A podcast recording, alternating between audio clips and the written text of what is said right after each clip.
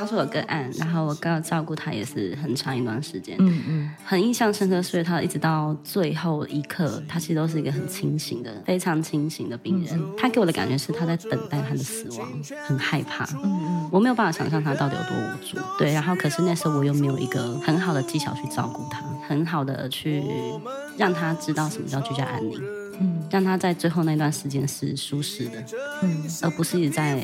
我即将要死亡这个恐惧下过世的，嗯，对，而且他是最后还是在送医的过程里，对，是在送医的过程中。一起完成超人医师加油站，大家一起来说赞，加油加油！我是柴油小姐阿南，我是南回居家护理师格日格，还有我是南回居家护理师朱木前，我叫 Bia，耶，好的。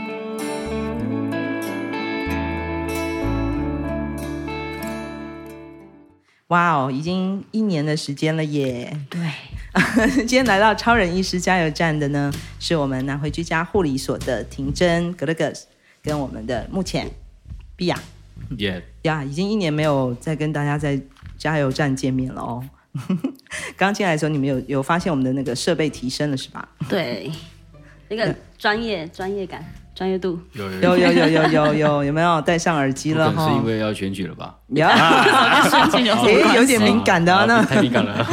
居护所其实今年到今年底为止，已经快要将近将快要三年了，到明年就三年了嘛。哦，嗯，那我相信这一年对两位来说一定百感交集啊，因为嗯，因为我们原来的团队应该有三位护理人员啊，包括我们原来的护理长，嗯，翠华、Jugo。对，那他在今年八月的时候暂时离开了我们的居护所，到高雄去了。对，当然我们的庭真格勒格斯就现在就是我们居家护理所的负责人。对，就是我们的阿长了，现在是。Yeah，百感交集啊，百感交集。姓黄，哎，虽然我也姓黄，别人打电话过来说黄护理长在吗？也还是他，还是他。OK OK，不用改，不用改。好，那阿长那。这个接上这个重担之后啊，你自己觉得最大的呃挑战跟感受是什么？从护理师升级到负责人，就是管的事变超级多，超级多，嗯嗯，超级无敌多，然后跟。责任嘛，嗯嗯，听众朋友，如果想要听婷真或是目前的故事啊，在我们前前几季的节目里面都有他们个人故事的介绍哦。不过他们都有一个特质啊，尤其是像婷真，她是来自于这个加护病房的护理人员的经验哦，嗯，所以呃，临床一直是你这个在护理工作上面一个很重要的场域。变成了负责人之后，本来临床的这个呃照顾病人的这个原本的。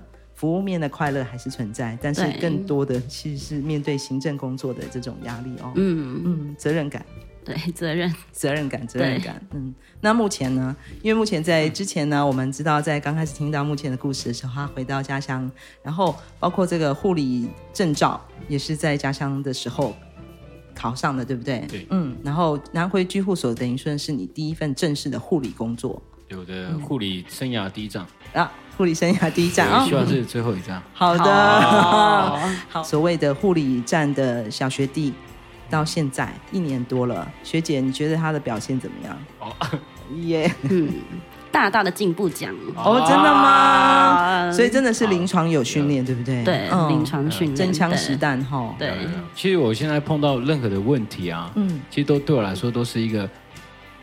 都是蛮新的，你知道吗？因为我没有走过临床，所以不管是疾病啊，或者是突然的伤口啊，各样的问题，其实对我来说都是那种很就是第一次看过，就是要要处理的时候，我自己我自己觉得我今今年最大的进步是那种我的我的心态还有我的我的心呐，会比较安静的，会看到这些问题的时候不会那么焦虑，嗯，就是也就也不会那种那么恐慌，不知道不知所措。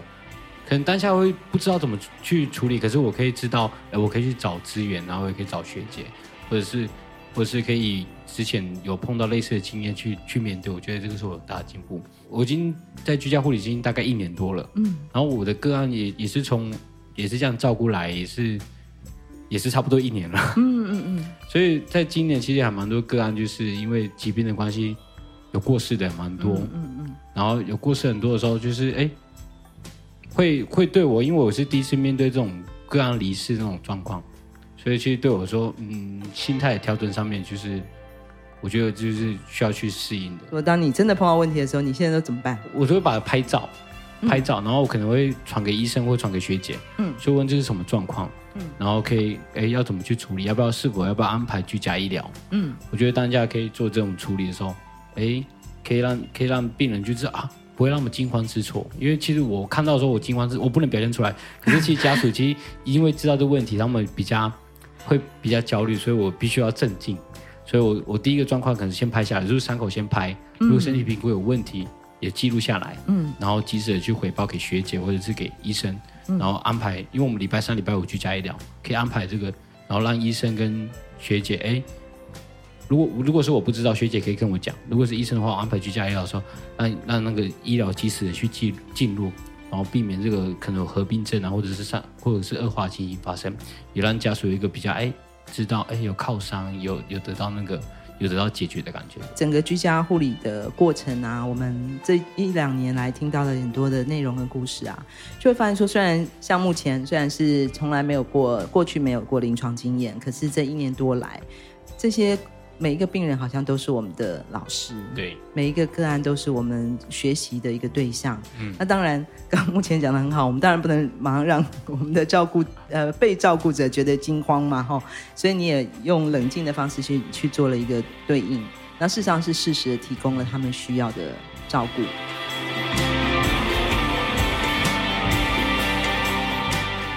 上上个礼拜啊，我们应董事来到南回，然后跟我们居家护理所还有诊所的伙伴们一起，呃，经历了我们现在所有的服务的路线。嗯，然后在十二月二号那天，我们还有一个分享的会议。嗯，对。那我觉得那天应董事提出了两个，要我们每个人回答两个问题啊。我们对于未来我们在南回基金会的各项服务里面，我们自己对未来的期许，跟目前碰到的最大的困难。对，但是我觉得他提到一个很好的关键，就是其实困难不用害怕，有困难才是我们要面对它跟想办法解决它的时候的一个最好的时机。所以好像带给我们很多正面力量哈。面对困难的时候，有一个另另外一个角度的思考。我是当下想到困难点，我才发现说，哦，原来我明年的期望是这一个。我最大的困难点就是医疗资源的不足跟人力的不足。嗯嗯，对，因为居家。居家护理，它就是你是最能够评估个案的的人嘛？那你知道他的资源在哪里？他需要的资源是什么？跟他缺乏的，就是他缺乏，然后他需要的。但是我们常常会感到无能为力啦，因为就是护理，我们可能只有在护理的框架内，觉得说我们应该给这个病人什么样的照顾？嗯，对，然后。但是他其实往往最缺乏的是，不只是医疗照顾跟他个人面，应该是他整个家庭跟他的支持系统，还有资源的整合，这些是我觉得最大的困难。嗯，对明年期许就是希望自己可以有更多的能力去处理病人的状况，就是不单单是疾病上面的照顾，对，然后包括一些资源怎么让他整合，然后带给他。更多的帮助，不只是他，还有他的家庭、他的家人这样子。昨天应董事分享，就是那 all in one 的一个服务的模式，就是全套的啊，对，包裹式的服务里面，其实每一个居家护理师、护理人员，应该就是最贴近我们被照顾者的啊专业人员。那他。在这个 All-in-One 服务里面，他所担任的角色其实不只是护理工作，其实你可以看到更多生活面向的、家庭的、经济面向的、支持系统上的各个需求，然后把这些需求整合出来，找为他们找到资源，嗯，就是 All-in-One。所以我们讲说，你们会将来就是我们的这个 超级个管师，做了负责人之后哦，你开始其实面对很多啊行政工作，当然同时也接受了很多的课程跟啊不同单位的接触。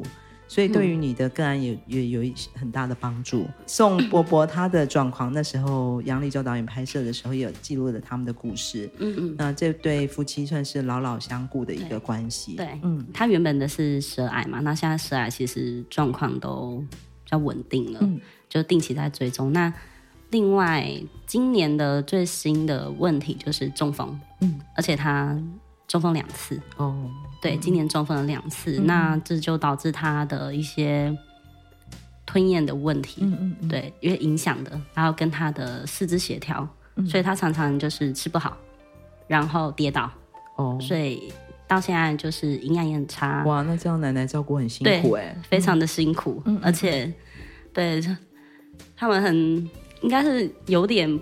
奶奶有点就是附和到她，其实嗯力不从心了。对，有一点、嗯、之前的经验，在临床经验就是我们针对疾病去做评估。嗯，对。然后现在到居家就变成全人式的评估。嗯嗯。对，我们需要找资源去解决，而因为我们并不是在医院八个小时、二十四小时有人卡，就是卡在那边去解决他任何一件事情。嗯。那我们居居护员居居家护理师，他一个月只有两次。那。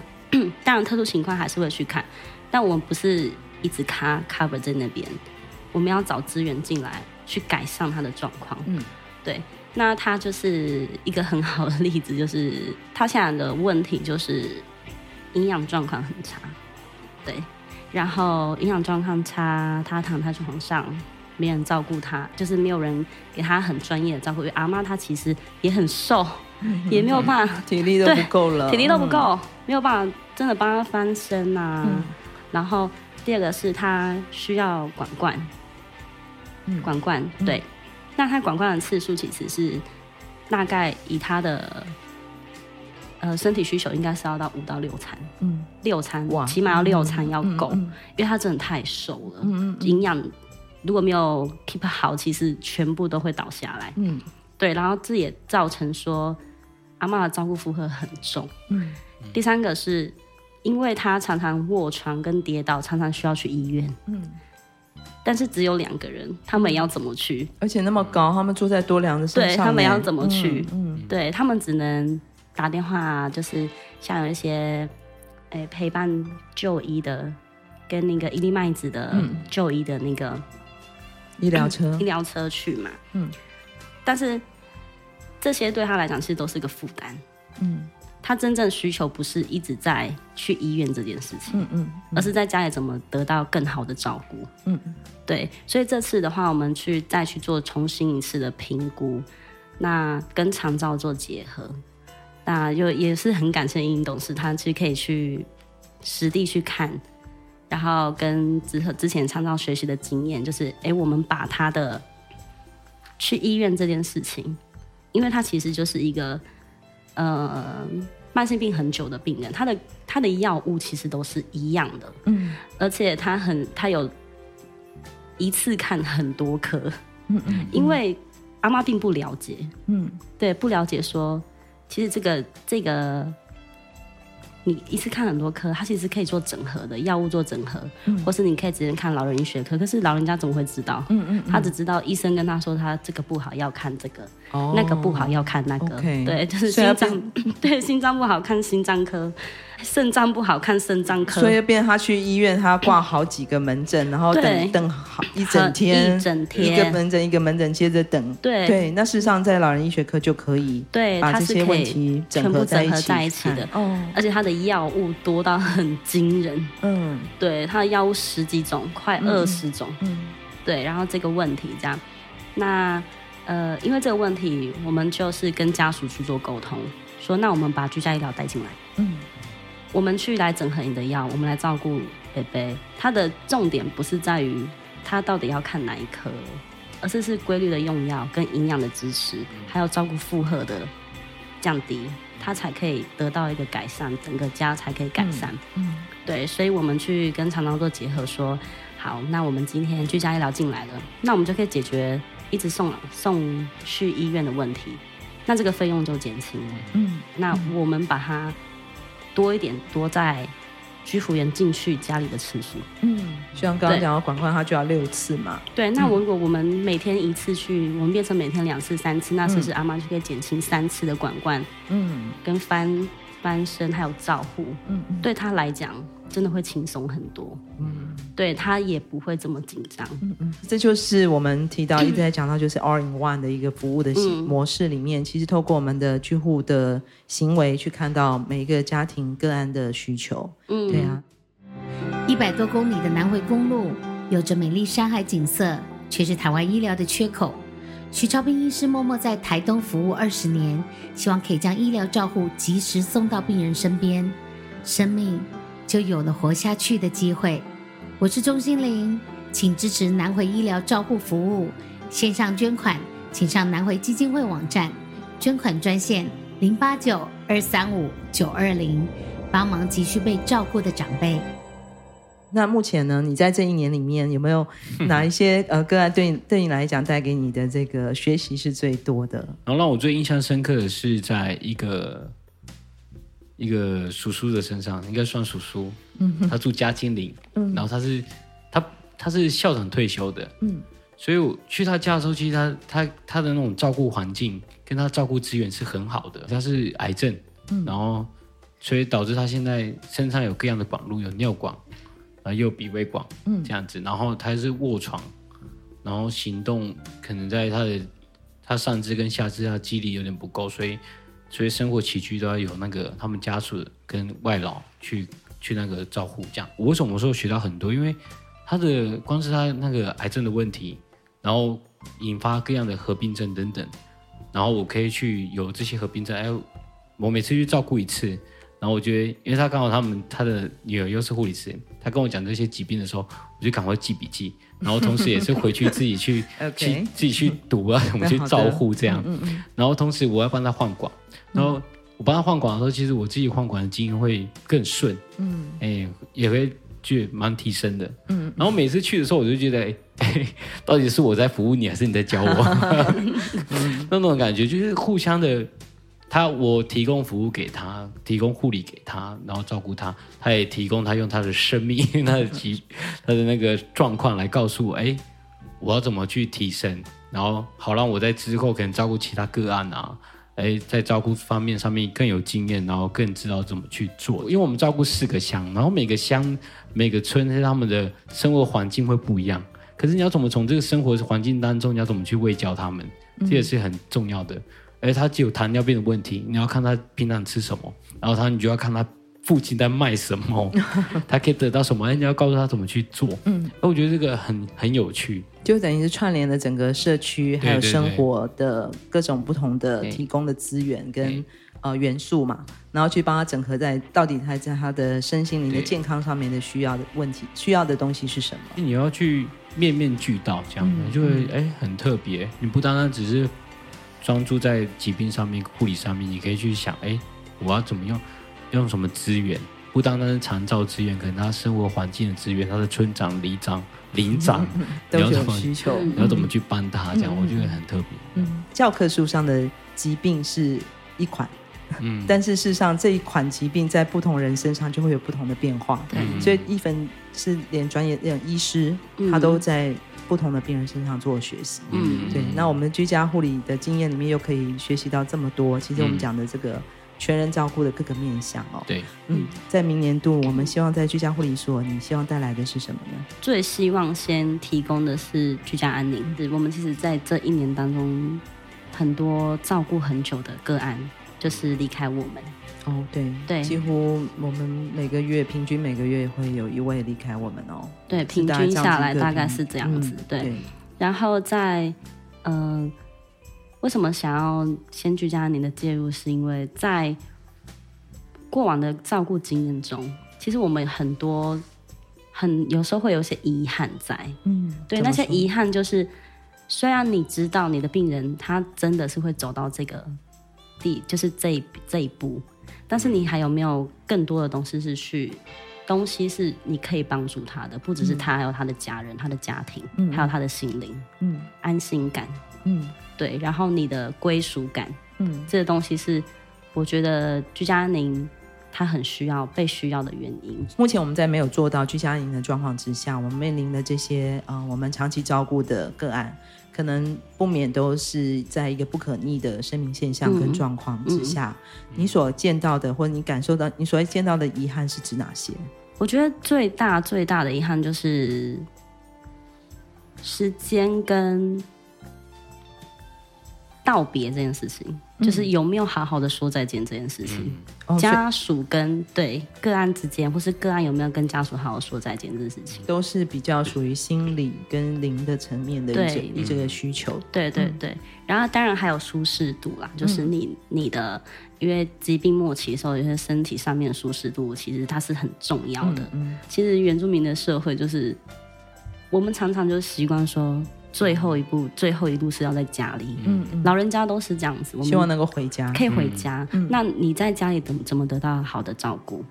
你有没有舒适？嗯，这是很重要，因为不只只不只单单是我的个案呐、啊，就是我们之前那个人在部落啊，其实看到很多都是这样子，就是、嗯、留一口气这样。对，留一口气，到后面才回来。嗯，对，然后他到后面再回来的时候，你常常跟他们的家属聊天的时候就说。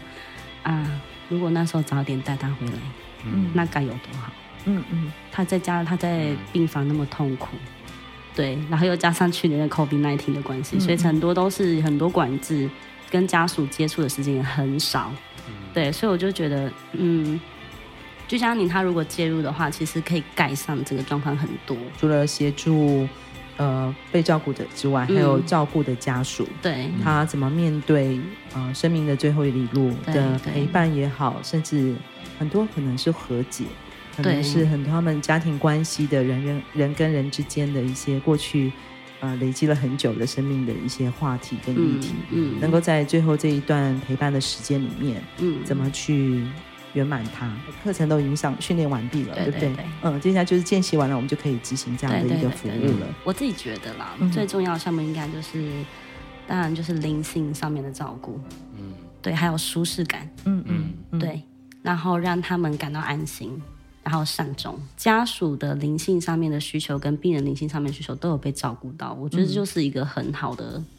很好的善终，嗯嗯，所以目前你也上完了这个居家宁的课程了。对，我十月中上完的。哦，哦，老师们总是告诉我们有四大重点，四道人生。现在是要考试的吗？我记得没错应该是道歉、道谢、道爱跟道别。嗯，在过去一年内，呃，虽然我没有做这个居家宁，但是你们都开始接受了居家宁课程的训练。嗯、那相信有一些课程的心得，对于未来我们提供这样的服务的时候。嗯呃，可以将过去曾经有的一些遗憾，不管是家人的遗憾、家属的遗憾，或是我们属于专业人员的遗憾，都可以弥补过来。未来也许我们在在面对新的呃挑战题目的时候，我们可以做得更好。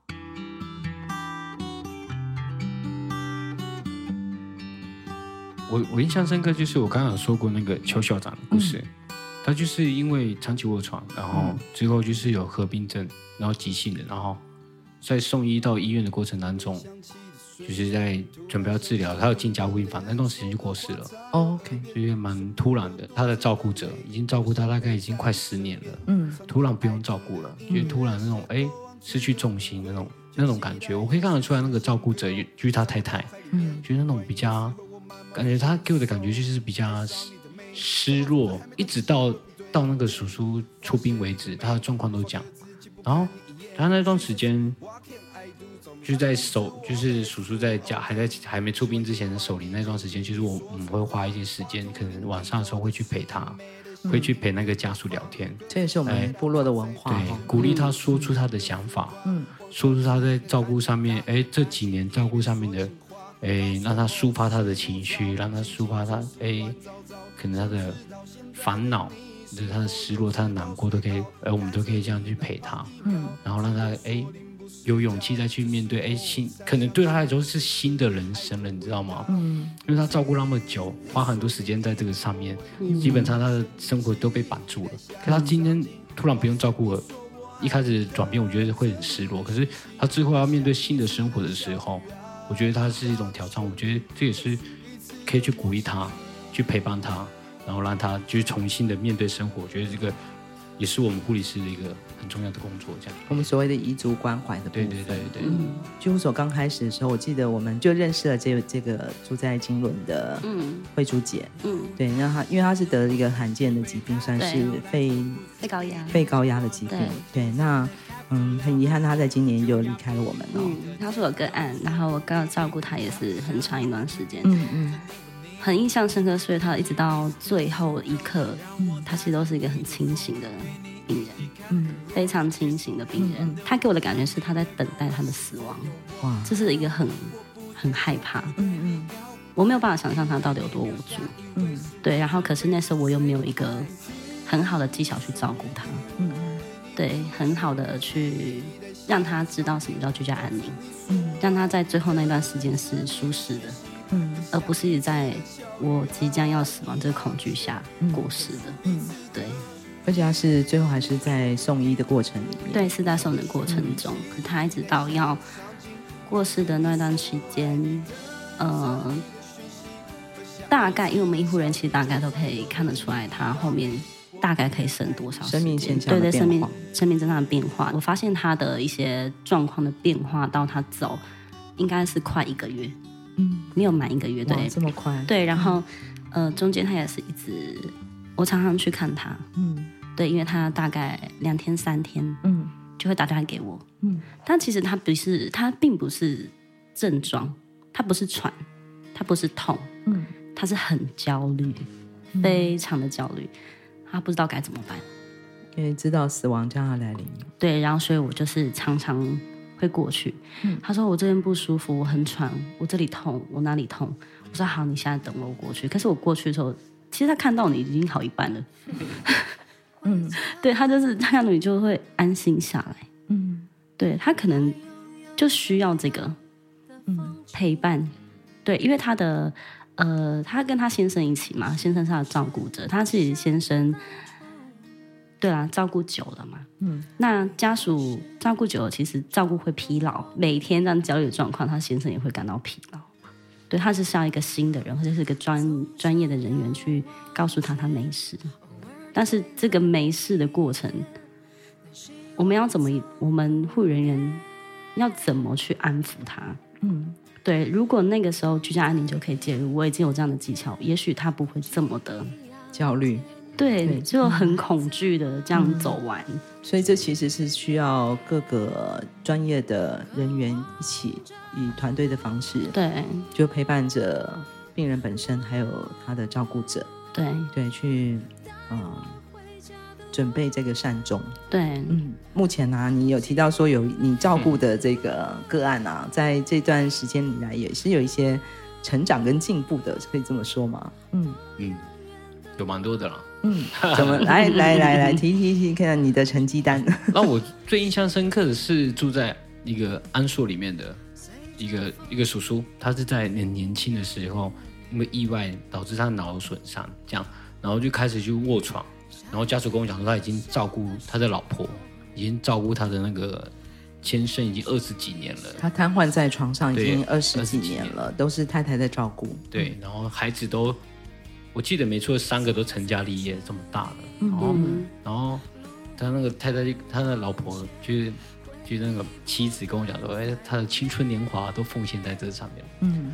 然后我第一次去照顾的时候，照顾好，因为他是他躺在床上，然后他已经，其实他四肢已经是萎缩了，不能动。嗯嗯，然后，然后他现在就长期卧床，然后现在有肺炎的关系，所以都要带那个氧气机。嗯，然后也无法自己进食，都要插鼻胃管这样子。嗯、然后必须要二十四小时，因为，因为他们现在有请外劳了，二十四小时会有外劳照顾，然后家属也会去照顾这样。然后我去第一次我去照顾的时候，然后印象很深刻，那个照顾好的时候，然后帮他换完鼻胃管，然后帮他身体检查好的时候，然后家属突然。突然问我说：“哎，弟弟，我说怎么了？”他是说：“你看叔叔这个样子，还要多久啊？”我说：“他那种给我的感觉是那种很无奈又很，就是已经很累了，嗯，然后不知道到底要多。他的意思是说，叔叔还要照顾多久？还要照顾多久？那种，我真的当下我真的不知道怎么回答。然后当下的时候，我也我也我也不会乱回答。要刚好我们信仰又一样，然后就说这这一切答案还是要问上帝这样，因为我们知道家属已经很累了，然后也是。”也是蛮无奈的，嗯，然后，然后有我们我们的想法就是减轻他们的负担，嗯，我们第一步就是我们哎，他什么药物，各样的药物可能都要回到医院去拿，嗯，然后这时候刚好我们去把这些问题回报给医生，然后我觉得让我觉得心里安慰是徐医师，嗯，徐医师看到这些药物的时候，发现有些药我们诊所是没有，然后他马上就跟诊所就是说我们要订这颗药，嗯嗯，然后赶快去哎有有完整的药可以帮他开的时候，赶快及时去介入那个进入那个居家医疗介入里面，让他让家属减少回到医院的次数，就回到医院拿药的次数，哎，这个其实蛮远的，从他部落到医院其实也是一个多小时，快两个小时的车程有，啊、嗯。减少他的那个负担，然后哎，我们也可以，医生都可以每个月都去一次，嗯，然后去看病人的状况。之前有帮病人，哎，医生有发现他的问题的时候，给他打点滴，处理他症状的药物这样。嗯、然后我们同时，我们护理师进入的时候，我们也可以减轻那个他有鼻胃管，然后或者是他长期卧床，我们可以哎帮他做那种照护，教导他的看护，教导那个他的就是他家属本身本人，然后怎么去照顾他。因为他们之前有任何的问题，可能就是直接送卫生所、送父亲的急诊，其实都是一个对家属来说，啊、嗯，还有对那种病人是很大的负担。嗯、然后这时候他们就是，他给我的感觉像是看到我们之后看到一那个一一束束光这样，把光照到看不到的地方。好的，那种感觉。刚好他们请的外劳又是亲请的，就是那种英文跟中文不会的。然后我觉得我们很特别，因为。我们我我们自己居家护理师，我们其实我们照顾很多个案，他们有些个案要请外劳。我发现这外劳有有别村的外劳特别厉害，然后我觉得请那外劳，我觉得 我觉得念我觉得念我要怎样的卫教，那外劳就帮我写那个好的印尼文，我就说 那种鼻胃管要怎么照顾，然后他叫我们来看没没没没，然后就写，然后就写好满满的一张，然后我就然后就带就会去给那外劳看到外劳哦这样子这样子好的，不然不然。如果你们当下看我们那时候沟，我们跟那外劳怎么沟通，跟他家属沟通，你们一定会笑出来，因为我们是对着手机讲一句说，哎，这个个案有没有什么伤口？然后那个手机就会翻译那个 Google 翻译，对 Google 翻译。然后那个我不知道，我不知道那个到底有没有翻译对，因为我也看不懂。然后那个外劳就点头，然后就回来，没跟你没跟你没跟你，回来说就翻译过来，我就说，嗯，是是这个意思吗？不过听学姐学姐这样听起来，这个学弟有长进哈，有，而且他不但已经在做到资源整合的工作，真的真的真的很厉害。另外一种整合，另外一种整合，谢谢你进促进国民外交，因地因地制宜啦。好 的，对，其实的确是我们地方的需要啊。对。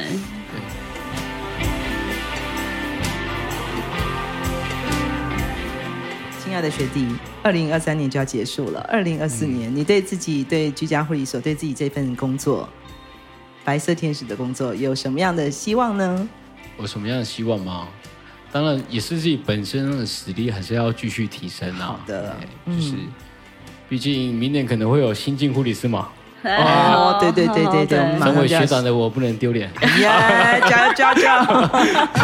你可能还需要一些外语的培训课程，可以吗？护理护理长啊长，给我们学弟点开课哦，线上课程也是可以的啦。好，我们今天很谢谢啊，婷真还有比亚目前来到加油站。然后我们为明年，我们为彼此加油，加油，加油！希望你们明年对明年的希望跟期许能够一一的实现，能够好好的照顾我们南回的乡亲。OK，马萨路，马萨路。